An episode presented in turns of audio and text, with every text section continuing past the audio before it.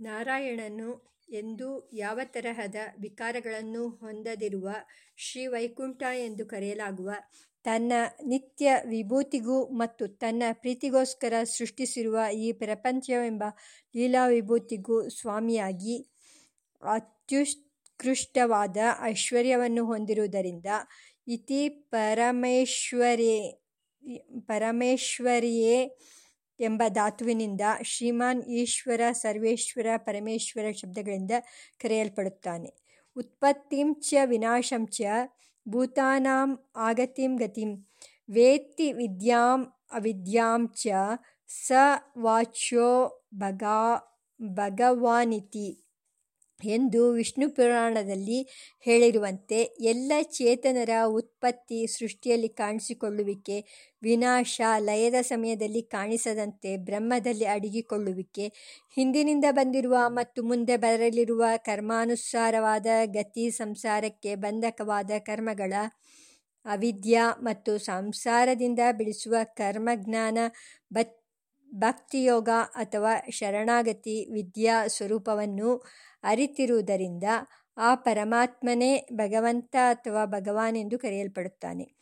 ಚೇತನರು ದುಃಖಕ್ಕೆ ಕಾರಣವಾದ ಪಾಪವನ್ನು ದೂರ ಮಾಡಿಕೊಂಡು ಸಂತೋಷವನ್ನು ಪಡೆಯಲು ಮಾಡಬೇಕಾದ ನಿತ್ಯ ನೈಮಿತ್ತಿಕ ಕಾಮ್ಯ ಕರ್ಮಗಳನ್ನು ತನ್ನ ಆಜ್ಞಾರೂಪವಾದ ಶ್ರುತಿಸ್ಮೃತಿಗಳಲ್ಲಿ ಈ ಫಲವನ್ನು ಪಡೆಯಲು ಹೀಗೆಯೇ ಮಾಡಬೇಕೆಂದು ವಿಧಿಸಿದ್ದಾನೆ. ಆದುದರಿಂದ ಶ್ರೀ ವೈಷ್ಣವರು ಶ್ರುತಿ ಸ್ಮೃತಿ ಚೋರಿತವಾದ ಯಾವುದೇ ಕರ್ಮವನ್ನು ಮಾಡುವಾಗಲೂ ಪ್ರಾರಂಭದಲ್ಲಿ ಸಂಕಲ್ಪ ಮಾಡುವಾಗ ಶ್ರೀ ಭಗವದಾಜ್ಞಾಯ ಎಂಬ ಶಬ್ದ, ಶಬ್ದವನ್ನು ಹೇಳುತ್ತಾರೆ. ಅಂತೆಯೇ ಶ್ರುತಿ ಸ್ಮೃತಿಗಳೆರಡು ಅವನ ಆಜ್ಞೆಯೆಂದು ಅದನ್ನು ಮೀರಬಾರದೆಂದು ಹೇಳಿರುವುದರಿಂದ ಅವುಗಳಲ್ಲಿ ಹೇಳಿರುವ ಕೆಲಸಗಳನ್ನು ಹಾಗೆಯೇ ನಡೆಸುವುದರಿಂದ ಅವನಿಗೆ ಪ್ರೀತಿಯುಂಟಾಗುತ್ತದೆ.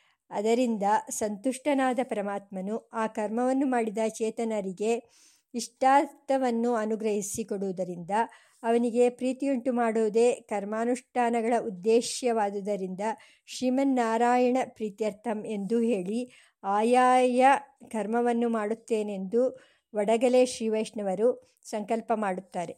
ಭಗವಂತನಿಗೆ ದಾಸ ಅಥವಾ ಕಿಂಕರನಾದವನಿಗೆ ಅವನ ಆಜ್ಞೆಯನ್ನು ನಡೆಸುವುದೇ ಅವನ ಸ್ವರೂಪವಾದ್ದರಿಂದ ಭಗವಂತನ ಆಜ್ಞಾರೂಪವಾದ ಶ್ರುತಿಸ್ಮೃತ್ಯುಕ್ತವಾದ ಕರ್ಮಗಳನ್ನು ಕಿಂಕರನಾಗಿರುವ ತನ್ನ ಸ್ವರೂಪಕ್ಕೆ ಅನುಗುಣವಾಗಿ ಕೈಂಕರ್ಯ ರೂಪವಾಗಿ ಮಾಡುವೆನೆಂದು ಶ್ರೀಮನ್ನಾರಾಯಣ ಪ್ರೀತ್ಯರ್ಥಂ ಎಂಬ ಸ್ಥಾನದಲ್ಲಿ ಭಗವತ್ ಕೈಂಕರ್ಯ ರೂಪಂ ಎಂದು ತೆಂಗಲೇ ಶ್ರೀವೈಷ್ಣವರು ಅನುಸಂಧಾನ ಮಾಡುತ್ತಾರೆ.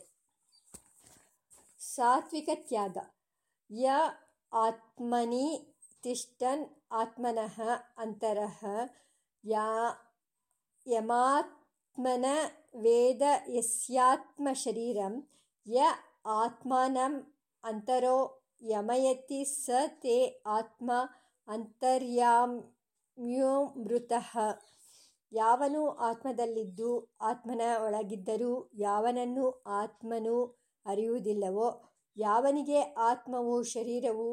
ಯಾವನು ಆತ್ಮನನ್ನು ಒಳಗಿದ್ದು ನಿಯಮಿಸುವನೋ, ಅವನೇ ನಿನ್ನ ಒಳಗಿರುವವನು ಅಮೃತನಾದ ಅಂತರ್ಯಾಮಿ ಇತ್ಯಾದಿಯಾಗಿ ಉಪನಿಷತ್ ವಾಣಿಗಳಿಂದ ಜಡ ಅಥವಾ ಅಚೇತನವಾದ ದೇಹಕ್ಕೂ ಮತ್ತು ಜೀವಾತ್ಮನಿಗೂ ಪರಮಾತ್ಮನು ಅಂತರ್ಯಾಮಿಯಾಗಿದ್ದು ತನಗೆ ದೇಹವಾಗಿರುವ ಜೀವ ಮತ್ತು ದೇಹದ ಮುಖಾಂತರ ಎಲ್ಲ ಕೆಲಸಗಳನ್ನು ನಡೆಸುತ್ತಾನೆ. ಜೀವ ಮತ್ತು ಅವನ ದೇಹೇಂದ್ರಿಯಗಳೆಲ್ಲವೂ ಪರಮಾತ್ಮನ ದೇಹೇಂದ್ರಿಯಗಳು. ಸ್ವಾಮಿಯಾದ ಪರಮಾತ್ಮನ ರಕ್ಷಣೆಗೆ ಒಳಪಟ್ಟು ಅವನ ಸೇವೆಯನ್ನು ಮಾಡುವುದೇ ತನ್ನ ಸ್ವರೂಪವನ್ನಾಗಿ ಹೊಂದಿರುವ ಜೀವನನ್ನು ಶೇಷ ಎಂದು ಕರೆಯುತ್ತಾರೆ. ರಕ್ಷಕನಾಗಿ ಜೀವಾತ್ಮರಿಂದ ಸೇವೆ ಮಾಡಿಸಿಕೊಂಡು ಹರ್ಷಿಸುವ ಸ್ವಭಾವನಾದ ಪರಮಾತ್ಮನನ್ನು ಶೇಷಿ ಎನ್ನುತ್ತಾರೆ. ಲೋಕ ಮತ್ತು ಲೀಲಾಕೈವಲ್ಯಂ ಬ್ರಹ್ಮಸೂತ್ರಃ ಎಂದು ವ್ಯಾಸ ಮಹರ್ಷಿಗಳು ತಿಳಿಸಿರುವಂತೆ ಕೇವಲ ತನ್ನ ಲೀಲೆಗೋಸ್ಕರ ಸೃಷ್ಟಿಸಿರುವ ಈ ಪ್ರಪಂಚದಲ್ಲಿ ಪರಮಾತ್ಮನು ತನ್ನ ದೇಹೇಂದ್ರಿಯಗಳಂತಿರುವ ಚೇತನ ಮತ್ತು ದೇಹಗಳಿಂದ ತನ್ನ ಆಜ್ಞಾರೂಪದ ಶ್ರುತಿಸ್ಮೃತಿಗಳಲ್ಲಿ ಹೇಳಿರುವ ಕರ್ಮಗಳನ್ನು ಮಾಡಿಸಿ ಸಂತೋಷಪಡಿಸುತ್ತಾನೆ. ತೈಲಮಾರ್ಧನಾದಿಗಳಿಂದ ದೇಹಕ್ಕೆ ಪುಷ್ಟಿಯುಂಟಾದರೂ ಅದರಿಂದ ಬರುವ ಸುಖ ಸಂತೋಷಗಳೆಂಬ ಪ್ರಧಾನ ಫಲವನ್ನು ಜೀವಾತ್ಮನು ಅನುಭವಿಸುವಂತೆ ಕರ್ಮಾನುಷ್ಠಾನಗಳಿಂದ ದೇಹ ಮತ್ತು ಜೀವರುಗಳಿಗೆ ಆಗಂತುಕನಾಕವಾದ ಕೆಲವು ಫಲವಲು, ಫಲವು ಲಭಿಸಿದರೂ ಅವುಗಳಿಗೂ ಅಂತರ್ಯಾಮಿಯಾಗಿದ್ದು ಅವುಗಳಿಂದ ಪ್ರೀತಿ ಸಂತೋಷಗಳನ್ನು ಹೊಂದುವ ಪರಮಾತ್ಮನೇ ಕರ್ಮಾನುಷ್ಠಾನಗಳಿಗೆ ಪ್ರಧಾನ ಫಲಿ, ಪ್ರಧಾನವಾಗಿ ಫಲವನ್ನನುಭವಿಸುವವನು ಶ್ರೀಕೃಷ್ಣ ಪರಮಾತ್ಮನು ಭಗವದ್ಗೀತೆಯಲ್ಲಿ ಅರ್ಜುನನನ್ನು ಕುರಿತು, ಮಯಿ ಸರ್ವಾಣಿ ಕರ್ಮಾಣಿ ಸನ್ಯಸ್ಯಾಧ್ಯಾತ್ಮಚೇತಸ ನಿರಾಶಿಹಿ ನಿರ್ಮಮೋ ಭೂತ್ವ ಯುಧ್ಯಸ್ವ ವಿಗತಜ್ವರ. ಮಯಿ ಸರ್ವಾತ್ಮನಾದ ನನ್ನಲ್ಲಿ ಸರ್ವಾಣಿ ಕರ್ಮಾಣಿ ಸಮಸ್ತ ಕರ್ಮಗಳನ್ನು ಅಧ್ಯಾತ್ಮ ಚೇತಸ ಪರಮಾತ್ಮನಲ್ಲಿಟ್ಟ ಮನಸ್ಸಿನಿಂದ ಸನ್ಯಸ್ಯ ಸಮರ್ಪಿಸಿ ನಿರಾಶಿಹಿ. ಫಲದಲ್ಲಿ ಆಸೆ ಇಲ್ಲದವನು ನಿರ್ಮಮಃ, ಮಮತಾಶೂನ್ಯನು ಭೂತ್ವಾ ಆದವನಾಗಿ ವಿಗತಜ್ವರ. ಪರಿತಾಪವಿಲ್ಲದೆ ಯುದ್ಧಸ್ವ ಯುದ್ಧ ಮಾಡುವವನಾಗು. ತ್ಯಾಗೋ ಹಿ ಪುರುಷವ್ಯಾಘ್ರ ತ್ರಿವಿಧ ಸಂಪ್ರಕೀರ್ತಿತಃ. ಪುರುಷಶ್ರೇಷ್ಠನೇ, ತ್ಯಾಗವು ಕರ್ತೃತ್ವತ್ಯಾಗ, ಮಮತಾತ್ಯಾಗ ಮತ್ತು ಫಲತ್ಯಾಗ ಎಂದು ಮೂರು ವಿಧವಾಗಿದೆಯೆಂದೇ ಹೇಳಲ್ಪಟ್ಟಿದೆ ಎಂದು ಹೇಳಿರುವಂತೆಯೇ, ಪ್ರಧಾನವಾಗಿ ಮುಮುಕ್ಷುವಾದ ಸಂಸಾರದಿಂದ ಬಿಡುಗಡೆ ಹೊಂದಬೇಕೆಂದಿರುವ ಚೇತನನು ಈ ಮೇಲೆ ಹೇಳಿದ ತತ್ವವನ್ನು ಅನುಸಂಧಾನ ಮಾಡುತ್ತಾ, ತಾನು ಯಾವುದೇ ಕಾರ್ಯವನ್ನು ಮಾಡಿದರೂ ತನ್ನ ರಕ್ಷಾಭರವನ್ನು ಪರಮಾತ್ಮನಿಗೆ ಒಪ್ಪಿಸಿರುವುದರಿಂದ ತನ್ನ ಮತ್ತು ತನ್ನ ದೇಹದ ಬಗ್ಗೆ ಚಿಂತಿಸದೆ ಮಾಡುವ ಕರ್ಮವನ್ನು ಕೇವಲ ಅವನ ಆಜ್ಞೆಯೆಂದು, ಅವನ ಪ್ರೀತಿಗಾಗಿ ಅವನೇ ತನ್ನಿಂದ ಮಾಡಿಸಿಕೊಳ್ಳುವನೆಂದು ತಾನು ಮಾಡುವುದಿಲ್ಲವೆಂದು, ಈ ಕರ್ಮ ತನಗೆ ಸಂಬಂಧಪಟ್ಟುದಲ್ಲ ಪರಮಾತ್ಮನಿಗೆ ಸಂಬಂಧಪಟ್ಟುದು, ಪರಮಾತ್ಮನಿಗೆ ಸೇರಿದುದು ಎಂಬ ಕರ್ತೃತ್ವ ಕರ್ತೃತ್ವತ್ಯಾಗ, ಮಮತಾತ್ಯಾಗ ಮತ್ತು ಫಲತ್ಯಾಗಗಳ ಅನುಸಂಧಾನಪೂರ್ವಕ ಕರ್ಮಗಳನ್ನು ಅನುಷ್ಠಿಸಬೇಕು. ಈ ತರಹವಾದ ಬುಗ್ಧಿಯು ಅಭಿವೃದ್ಧವಾದ ಸತ್ವಗುಣದಿಂದ ಮಾತ್ರ ಉಂಟಾಗುತ್ತದೆ. ಇದರಿಂದ ಕರ್ಮಗಳನ್ನು ಮಾಡುವಾಗ ಲೋಕದಲ್ಲಿ ತೋರುವ ಕರ್ತೃತ್ವ, ಮಮತಾ ಮತ್ತು ಕರ್ಮಫಲ ಇವುಗಳ ತ್ಯಾಗವು ಬಿಡುವಿಕೆಯಲ್ಲಿ ಇಲ್ಲಿ ಅನುಸಂಧಾನ ಮಾಡುವುದರಿಂದ ಇದನ್ನು ಸಾತ್ವಿಕ ತ್ಯಾಗ ಎಂದು ಕರೆಯುತ್ತಾರೆ. ಇದರ ಸ್ವರೂಪವು ಇಂತಿರುತ್ತದೆ.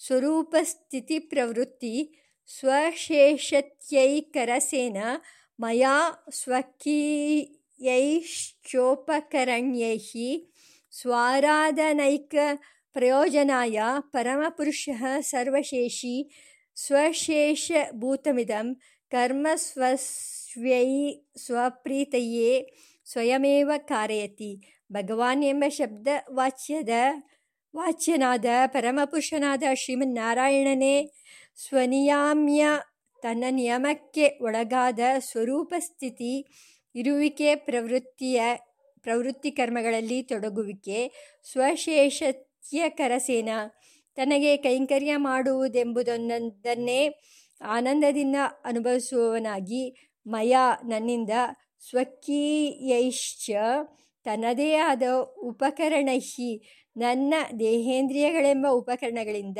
ಸ್ವಾರಾದ ನೈ ನೈಕ ಪ್ರಯೋಜನಾಯ ತನ್ನ ಪೂಜೆ ಅಥವಾ ಆರಾಧನೆ ಮಾಡಿಸಿಕೊಳ್ಳಬೇಕೆಂಬ ಒಂದೇ ಪ್ರಯೋಜನವುಳ್ಳವನಾಗಿ ಸರ್ವಶೇಷಿ ಎಲ್ಲರಿಂದಲೂ ಕೈಂಕರ್ಯವನ್ನು ಪಡೆದುಕೊಳ್ಳಲು ಅರ್ಹನಾದ ಸ್ವಾಮಿಯು ಸ್ವಶೇಷ ಭೂತಮಿದಂ ತನ್ನ ಕೈಂಕರ್ಯ ರೂಪವಾದ ಈ ಕರ್ಮ ಕರ್ಮವನ್ನು ಕಾರಯತಿ ಮಾಡಿಸುತ್ತಾನೆ ಎಂದು ಪ್ರತಿಕರ್ಮದ ಆರಂಭದಲ್ಲಿಯೂ ಕರ್ಮಾಂತ್ಯದಲ್ಲಿಯೂ ಈ ಮೇಲೆ ಹೇಳಿದಂತೆಯೇ, ಭಗವಾನೇವ ಇದಂ ಕರ್ಮ ಕಾರಿತವಾನ್ ಭಗವಂತನು ಈ ಕರ್ಮವನ್ನು ಮಾಡಿಸಿದನು ಎಂದು ಅನುಸಂಧಾನ ಮಾಡಬೇಕು. ಯಜ್ಞೋಪವೀತ ಧಾರಣ ಪ್ರತಿಯೊಂದು ಶ್ರೌತ್ಮ ಸ್ಮಾರ್ಥ ಕರ್ಮಾಚರಣೆಯ ಪ್ರಾರಂಭದಲ್ಲಿ ಆಯಾ ಕರ್ಮಾನುಷ್ಠಾನ ಮಾಡಲು ಯೋಗ್ಯತೆಯನ್ನು ಸಂಪಾದಿಸಿಕೊಳ್ಳುವ ಸಲುವಾಗಿ ಮುಂದೆ ಉಪನಯನ ಪ್ರಕರಣದಲ್ಲಿ ಹೇಳುವಂತೆ ಪ್ರತಿಷ್ಠಿತವಾದ ಯಜ್ಞೋಪವೀತವನ್ನು ಸಂಸ್ಕಾರ ಮಾಡುವ ಯಜಮಾನನು ಧರಿಸಬೇಕು. ಯಜಮಾನನು ಗೃಹಸ್ಥನಾದುದರಿಂದ ಆಚಮನ ಪ್ರಾಣಾಯಾಮ ಮಾಡಿ ಪ್ರೀತ್ಯರ್ಥಂ ಗೃಹಸ್ಥಾಶ್ರಮಾಂಗಂ ದ್ವಿತೀಯ ಯಜ್ಞೋಪವೀತ ಧಾರಣಂ ಕರಿಷ್ಯೆ ಎಂದು ಸಂಕಲ್ಪ ಮಾಡಿ ಗೃಹಸ್ಥಾಶ್ರಮಾಂಗವಾಗಿ ಎರಡನೆಯ ಯಜ್ಞೋಪವೀತ ಧಾರಣೆಯನ್ನು ಮಾಡಬೇಕು.